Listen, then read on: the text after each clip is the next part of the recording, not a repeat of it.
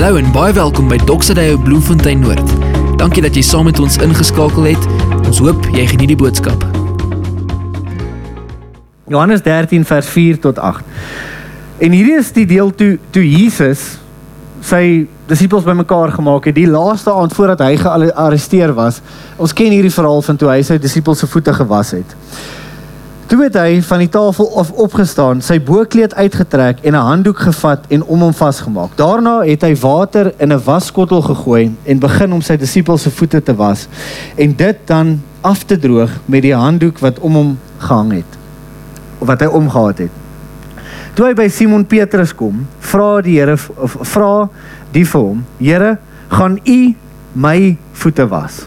Nou, stop net gou daar. Dink gou vir 'n oomblik daaraan ons lees hierdie storie en ons ken hom. En uh, ek weet julle het nou al gehoor in preke ook, jy weet hoe vuil hierdie disippels se voete moes gewees het want hulle het sandale gedra in daardie tyd. So die voete was nie so skoon soos jou voete as jy weet skoene en kouse gedra het heeldag. Dit was maar vuil gewees en dis eintlik net iets wat 'n slaaf gedoen het. Maar dink jouself net gou in. Dit sal ongemaklik wees as enigiemand jou voete was. Dit weet ons. Maar dink dit gou vir 'n oomblik as jy vir Jesus voor jou het Nou, almal van ons is ons is lief vir Jesus en ons weet hy is die Here en ons is die dienaars. Dink dit gou aan hierdie dinamika. As jy vir Jesus nou gehad het voor jou en hy kom kniel voor jou en hy vat jou voete en hy begin jou voete te was. Hy hy kom staan letterlik so by jou. En hy hy vat jou voete, hy trek jou skoene uit en hy begin jou voete te was. Jy sou nie gemaklik daarmee gewees het nie. Nie omdat dit awkward is in jou nie of van as iemand in jou voete vat nie. Dit gaan oor die punt dat hierdie is Jesus. Hy is die Here, ek is die dienskneg. Daar's iets verkeerd in hierdie prentjie, nê? Nee. Ek dink elkeen van ons sou dieselfde gevoel het. Die verskil tussen Petrus en die ander disippels is Petrus het nie gedink en dan gepraat nie, hy het net gepraat. En dan dalk gedink na die tyd. Gaan jy my voete was? En Jesus antwoord hom: "Wat ek doen, begryp jy nie nou nie, maar later sal jy dit verstaan." Maar Petrus sê vir hom: "U sal in alle ewigheid nooit my voete was nie. Ek sal u voete was, maar u gaan nie my voete was nie." Nou vanoggend natuurlik is hier nou 'n wonderlike preek rakende dienaarskap. En wat beteken om 'n leier te wees? Ons moet dien. Ons gaan nie vanoggend daar praat nie. Ek wil eintlik net praat oor hierdie konsep dat ons sukkel om te ontvang. Dit is moeilik vir mense om te ontvang. Wie wie voel is eintlik half ongemaklik as iemand vir jou geskenk gee? Né? Nee? Jy hou nie daarvan nie. Ons ons hou nie daarvan noodwendig om te ontvang nie. Ons sal veel eerder die gewer wees, nê? Nee. As jy kan kies, sal jy aan die ontvangkant wees of aan die gee kant? Dis baie lekkerder om aan die gee kant te wees. Hoekom? Want jy voel in beheer. Jy is eintlik in die noem dit die position of power, né? Nee? Jy gou klinies daarna kyk, jy's in die posisie van mag, want jy is die een wat gee. As jy 'n ontvanger is, ek praat nie net van 'n gewone verjaarsdag geskenk nie. Ek vra ek praat van as jy eintlik iets nodig het en jy's aan die ontvangkant. You are at the mercy of someone else. En dit is nie lekker nie. Ek bedoel niemand van ons hou daarvan. Dink gou as jy al ooit in jou in jou lewe in 'n plek was waar jy hulp nodig gehad het. Dis nie vir ons lekker om vir hulp te vra nie, né? Dalk moes jy iewers na familie toe gegaan het en gesê het, hoorie, ek het 'n bietjie moeilikheid as dit kom by my finansies. Kan julle my dalk help? Ag. Oh, dis 'n humiliating ervaring om aan die vraagkant te wees dat iemand anders vir jou iets goed doen. Ek sal veel eerder die generous ou wees wat alles het en kan uitdeel vir ander mense. Nee, dit voel baie meer in beheer. Ons is gemakliker daarmee. En die rede hoekom ons ook ongemaklik is om iets te ontvang, ons het ek en Karin ons praat is nou reg haar gepraat, maar ons het hierdie een vriende, nou wonderlike mens, verskriklik generous. Maar sy kan nie iets ontvang nie. Want sy dink alles is 'n ruil transaksie. En dit is ongelukkig in ons wêreld, dis hoe dit werk, nê? Nee? Dink gou as jy behoort aan een of ander klub En party ongelukkig dink party mense so oor die kerk en dit is nie hoe jy moet dink oor die kerk nie. Die kerk lewer nie 'n diens vir jou en jy betaal 'n klein fooi om deel van hierdie klub te wees nie. Dis nie hoe dit werk nie. Maar as jy nou deel van een of ander sosiale klub is of wat ook al jy aanbehoort, jy betaal 'n fooi en dan is daar 'n diens wat gelewer word. Dis 'n ruiltransaksie. As jy goedere koop, as jy kloppers toe gaan, jy betaal 'n fooi. Hulle is nie besig om net vir jou te gee nie. Dit kos jou iets. Maar jy kry iets terug. Jy kry daai kyk braaier of die Weber of wat ook al jy gekoop het, né? Nee?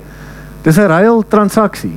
Alles as jy skoolgelde betaal, dis alles 'n ruil transaksie. Ons kry niks verniet nie. En so omdat die hele wêreld so saamgestel is, is ons nie baie goed daarmee as iemand vir jou 'n geskenk gee. Want ons doen dit selfs met geskenke.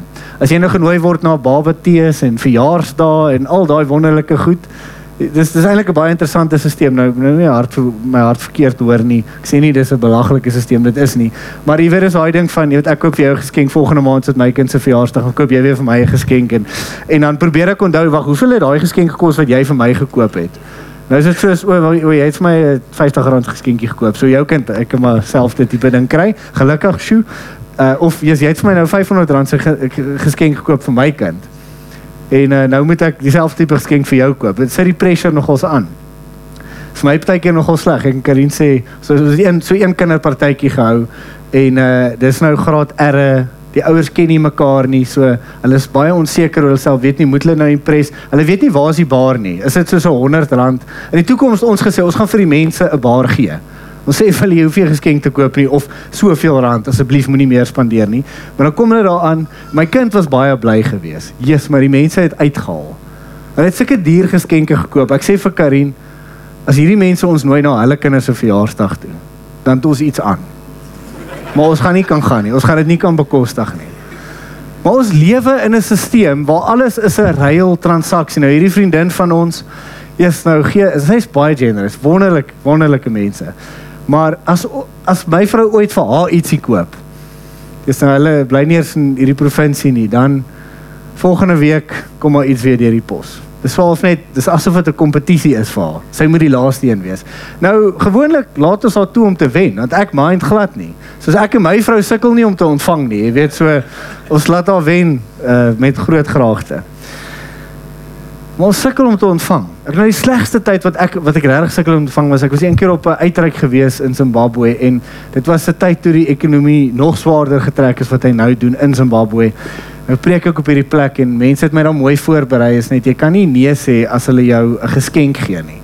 Nou preek ek en nou sien ek hulle het 'n offering opgeneem en is 'n paar dollars. Dis miskien ek weet nie hoeveel nie. 11 dollar. En dan dink ek, "Jesus, dis nie niks geld nie." Ek wil so graag hê hierdie pastoor moet eintlik hierdie geld hou sodat hy dit kan benut. Koop vir jou brood of wat. Ons gaan op pad terug 'n paar burgers koop om jou of iets. Verstaan wat? En eers ek nou ek het so sleg gevoel. En ek onthou van ons leiers het vir my gesê as dit gebeur, jy kan nie nee sê nie, dis ongeskik. Want vir daai mense is hulle besig om jou te bless. Imagine wie dit sou teruggooi en hulle gesig gesê het sou teruggee, nê? En uh, ons moes dit toe gevat het, maar ek onthou dit was vir my moeilik geweest om aan die ontvangkant te wees, want ons dink mos soms so. Omdat ek meer as jy het, kan jy nie vir my gee nie. Want ons wil nie ons wil graag in 'n position of power wees. En dit is soms ons moeilik om te ontvang. Nou, ons vat hierdie mentaliteit. Nou dink gou, hierdie mentaliteit van ruil transaksie, dit is teenwoordig in godsdiens, né? Nee? jy dink jy moet iets doen vir God sodat God happy is met jou. So as ek goeie goed doen, dan gaan God my seën. Ruil transaksie.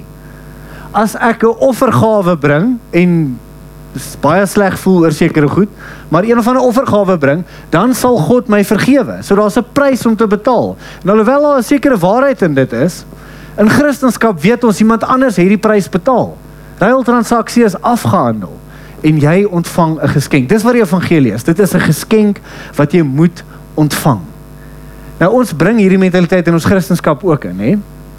Want ons probeer soms ook vir God impress. Ons dink God gaan my seën as ek goeie goed doen. As hy nie geseën is nie, dan dink ek ek het nie genoeg geld in die bank gesit nie. In my Godbank het ek nie genoeg goeie dade gedoen dat ek krediet het om sy blessing oor my lewe te kan ervaar nie. Of as dit swaar gaan, dan dink ons nie die Here straf my. Ons dink soms in ons verhouding met God nog steeds as 'n ruil transaksie. Die ander manier hoe ons as Christene dit doen sodat net so bietjie meer Christelik klink, is ons sê nee nee, God het eers alles vir my gegee. En nou moet ek ABC uit dankbaarheid. Nou dit klink baie mooi. Maar as jy nie dan net nog steeds besig om die Here te probeer terug te betaal. Dan is die evangelie 'n lening en nie 'n geskenk nie. Die evangelie is 'n lening as God gee vir jou sy genade, sy vergifnis, sy seën oor jou lewe. En nou moet ek hom terugbetaal uit dankbaarheid vir wat God gedoen het vir my. My vriende, ek sê nie dat ons nooit goeie dade gaan doen nie. Ons gaan. Want die, die Here verander jou en jy word soos hy en hy doen goed aan ander mense. Hoe meer jy soos hy word, hoe meer gaan jy goed doen in jou wêreld. Maar ek hou nie van daai term om te sê uit dankbaarheid moet ek daarom nou hierdie en hierdie vir God gaan doen. Want jy is besig om te probeer terugbetaal.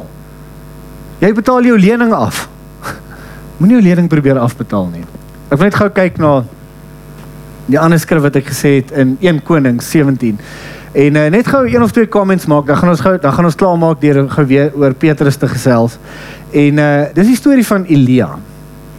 Nou, die rede hoekom ek Elia gekies het, is Elia is hierdie bekende man van God. Hy het baie goed vir God gedoen.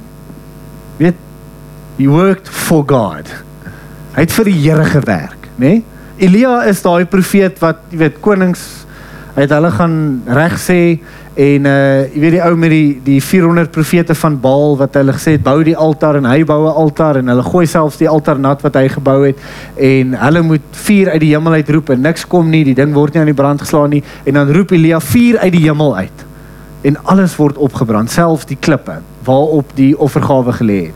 Hierdie ongelooflike wonderwerk. Elia is die man wat die weduwee se seun uit die dood uit opgewek het wat vir daai selfde weduwee gesê het die meel in hulle meelblik en die die olie waarmee hulle brood maak gaan nie opraak nie. En dit het, het nie opgeraak nie. Dis Elia met al hierdie wonderwerke. Elia wat wat met hierdie perde en hierdie koets in die hemel ingevat was terwyl hy nog geleef het voor Elisa se oë. Daai man van God wat hierdie wonderlike werk vir God genoem het. Ons lees sy storie en dan dink ons hy is die hero in die storie, asof dit sy wonderwerke was. Maar die manier hoe Elia eintlik aan ons voorgestel word in die Bybel, dit wil ek gou vir julle, ons gaan nie alles lees nie, maar as jy daai storie gaan lees van 1 Konings 17 tot omtrent 1 Konings 20 of 19, is welkom op julle eie tyd te lees. In vers 3 dan uh, praat dit Elia het die koning gewaarsku en dan moet hy vlug vir sy lewe en dan hierdie is eintlik maar hoe Elia aan ons voorgestel word in vers 3. Dan sê God vir hom: "Gaan hiervandaan af ooswaarts en gaan versteek jou in in die Kritspruit. Ander kant die Jordaan. Jy kan water uit die spruit drink en ek het die kraaie beveel om daar vir jou te sorg." Nou ons lees dit dan dink ons is 'n mooi wonderwerkie, maar Hier is my die punt wat my nogals getref het toe ek hierdie gelees het so 'n paar maande terug om daar vir jou te sorg. Elia, voor al sy wonderwerke plaasgevind het, word Elia aan ons voorgestel as 'n ontvanger. Nie iemand wat sorg vir Here se werk nie, iemand vir wie die Here sorg. Ek het kraaie beveel om vir jou te sorg.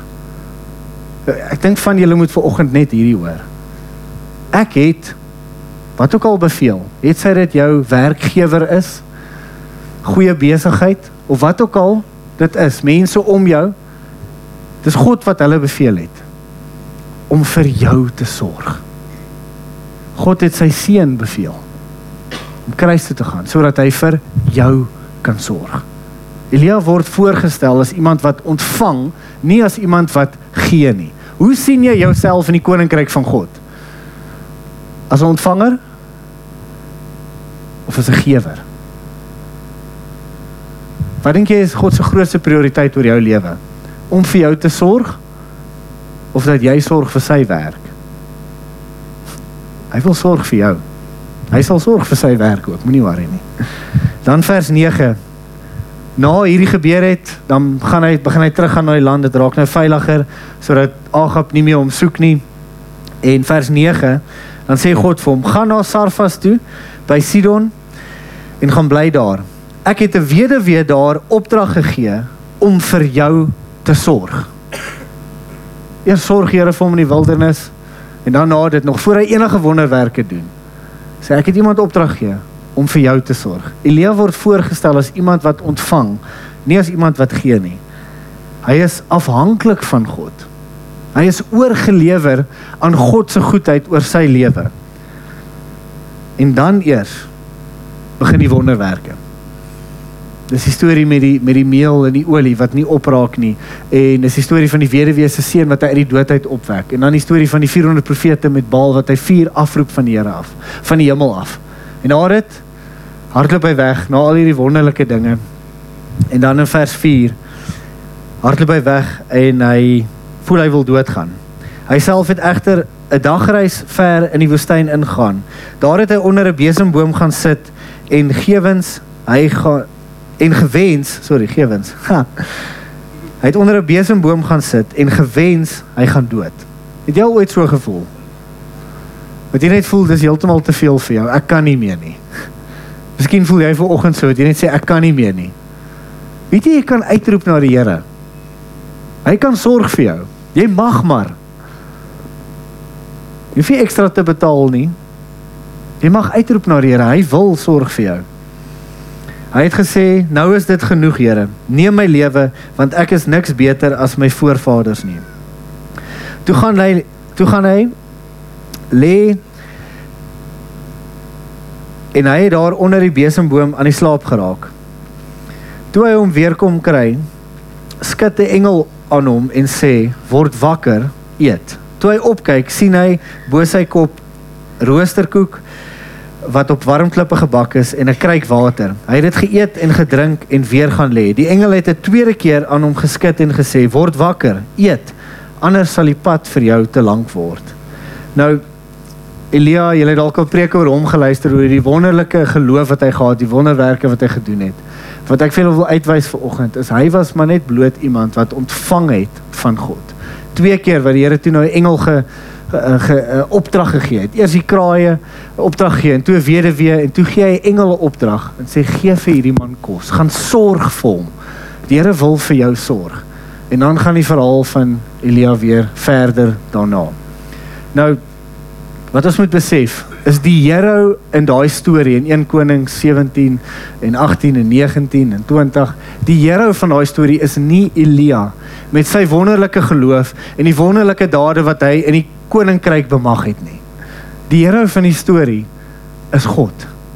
Hy is die een wat gesorg het vir Elia. En hy is die een wat saam met Elia wonderlike werk gedoen het, maar selfs daai werk wat hy gedoen het was ook 'n blessing vir Elia gewees. Wat as jy jou lewe so begin beskou as jy's net die ontvanger? Jy's nie die Here van die storie nie. Die Here is God en jy mag maar swak wees. Jy weet 'n ouer sukkel om van 'n kind af te ontvang, maar 'n kind sukkel nie om van 'n ouer af te ontvang nie. Wat as jy werklik jouself sien as 'n kind van God? En jy staan aan die ontvangkant van alles wie hy is. Jy sien hier is die punt. Jou swakheid gee ruimte vir God se heerlikheid. As jy nie God nodig het nie, is daar geen heerlikheid vir God wat vorentoe kan kom in jou lewe nie. Dis eers wanneer jy besef jy het die Here nodig. Dis wanneer jou swakheid ruimte gee aan God se heerlikheid en hy kan die hero word van jou storie as jy toelaat om te ontvang. Ek kom spring gou terug na Johannes 13 vers 6 dit gou weer. Toe hy by Simon Petrus kom, vra die Here vir hom, Here, vra hy vir die Here, Here, gaan U my voete was? En Jesus het hom geantwoord: "Wat ek doen, begryp jy nie nou nie, maar later sal jy dit verstaan." Maar Petrus sê vir hom: "U sal in alle ewigheid nooit my voete was nie." Daarop sê Jesus vir hom: "Nou hierdie is belangrik. Hierdie is die sleutel van die evangelie. As jy nie hierdie verstaan nie, dan het jy nog nie die evangelie gehoor nie." Dan sê Jesus vir hom: "As ek nie jou voete was nie, as ek jou nie was nie, het jy nie deel aan my nie. Dan het jy nie deel aan my nie." as jy nie toelaat ek wil hierdie prentjie baie visual skep en wat ek hiermee sê sê ek nie dat dat God die dienskneg is en ons is God nie. Maar hy het soos 'n dienskneg gekom want ons het hulp nodig gehad. En God kom kniel voor jou voete en hy wil jou was. Nou as jy sê ek gaan dit nie toelaat nie, dan beteken dit jy kan nie die geskenk van die evangelie aanvaar nie. As jy nie toelaat dat hy jou voete was nie, dan het jy nie deel in hom nie. As jy nie toelaat dat hy vir jou sorg nie, het jy nie deel in hom nie. Dis wanneer dis wanneer jou lewe met die Here begin. As as jy toelaat dat hy iets doen vir jou. Jy moet 'n ontvanger wees. Hierdie is nie net uh miskien weet besluit jy nog wil jy die Here dien of nie. En vanoggend hoor jy ook, dit is nie 'n ruil transaksie nie, dis 'n geskenk wat ek gaan moet toelaat. Ek gaan dit moet toelaat. Ek gaan dit moet aanvaar. Ek gaan dit moet vat, die geskenk oopmaak en dit geniet. Dis wat hy wil hê jy moet doen. Maar selfs al dien jy die Here al vir 40 jaar, moet jy ook net besef, jy's nie net 'n ontvanger in die begin en die res van jou lewe betaal jy die lening af nie. Jy's altyd 'n ontvanger. Altyd. Daar gaan nooit 'n tyd wees wat jy vir God gaan outserve nie. Wat jy vir Jesus gaan outgive nie. Jy moet ontvang. Dis hoe jy leef in die evangelie. Nie net die evangelie ontvang vir die eerste keer nie. Maar regtig is 'n disipel van Jesus beteken jy laat toe dat hy vir jou sorg. Net soos wat 'n kind, 'n gesonde kind in 'n gesonde familie toelaat dat mamma en pappa sorg vir hulle.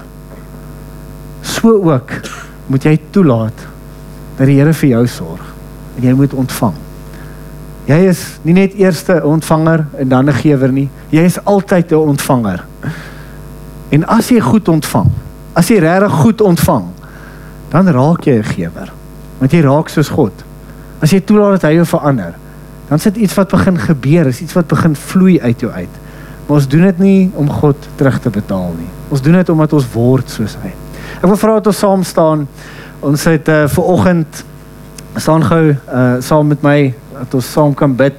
Uh, Vanoggend daar's nog 'n stukkie kommunikasie wat ek gaan doen. So hierdie preek is eintlik so half 2/3 is hierdie preek en dan het ek 'n derde stukkie oor waar dan eintlik half nog 'n klein preek is raak in ons bouprojek wat ek bietjie kommunikasie wil deel vanoggend.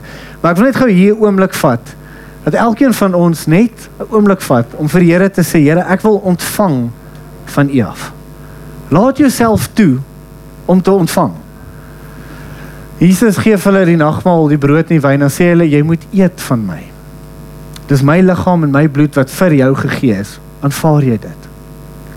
Nou vanoggend miskien is dit 'n gesprek wat jy met die Here moet hê oor Here, eintlik het ek nog nie die evangelie verstaan nie. En ek wil dit aanvaar oor my lewe. Maar dalk vir baie van ons staan ons hier en ons het nie meer die vrymoedigheid om te vra nie.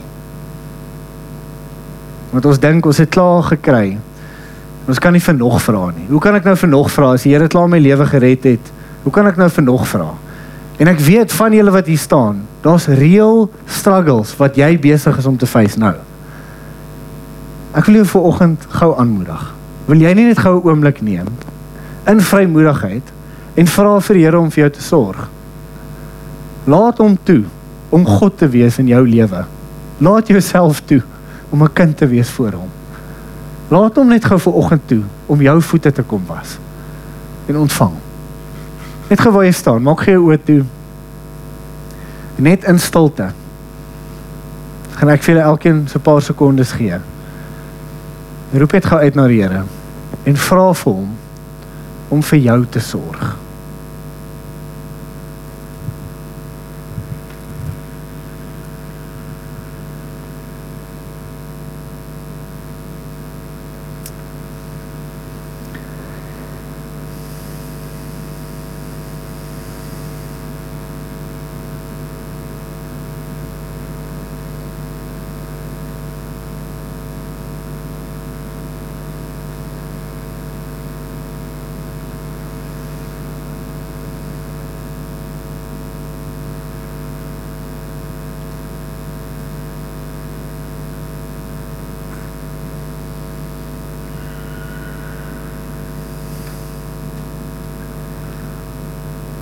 Here, dankie dat ons met vrymoedigheid na U kan kom.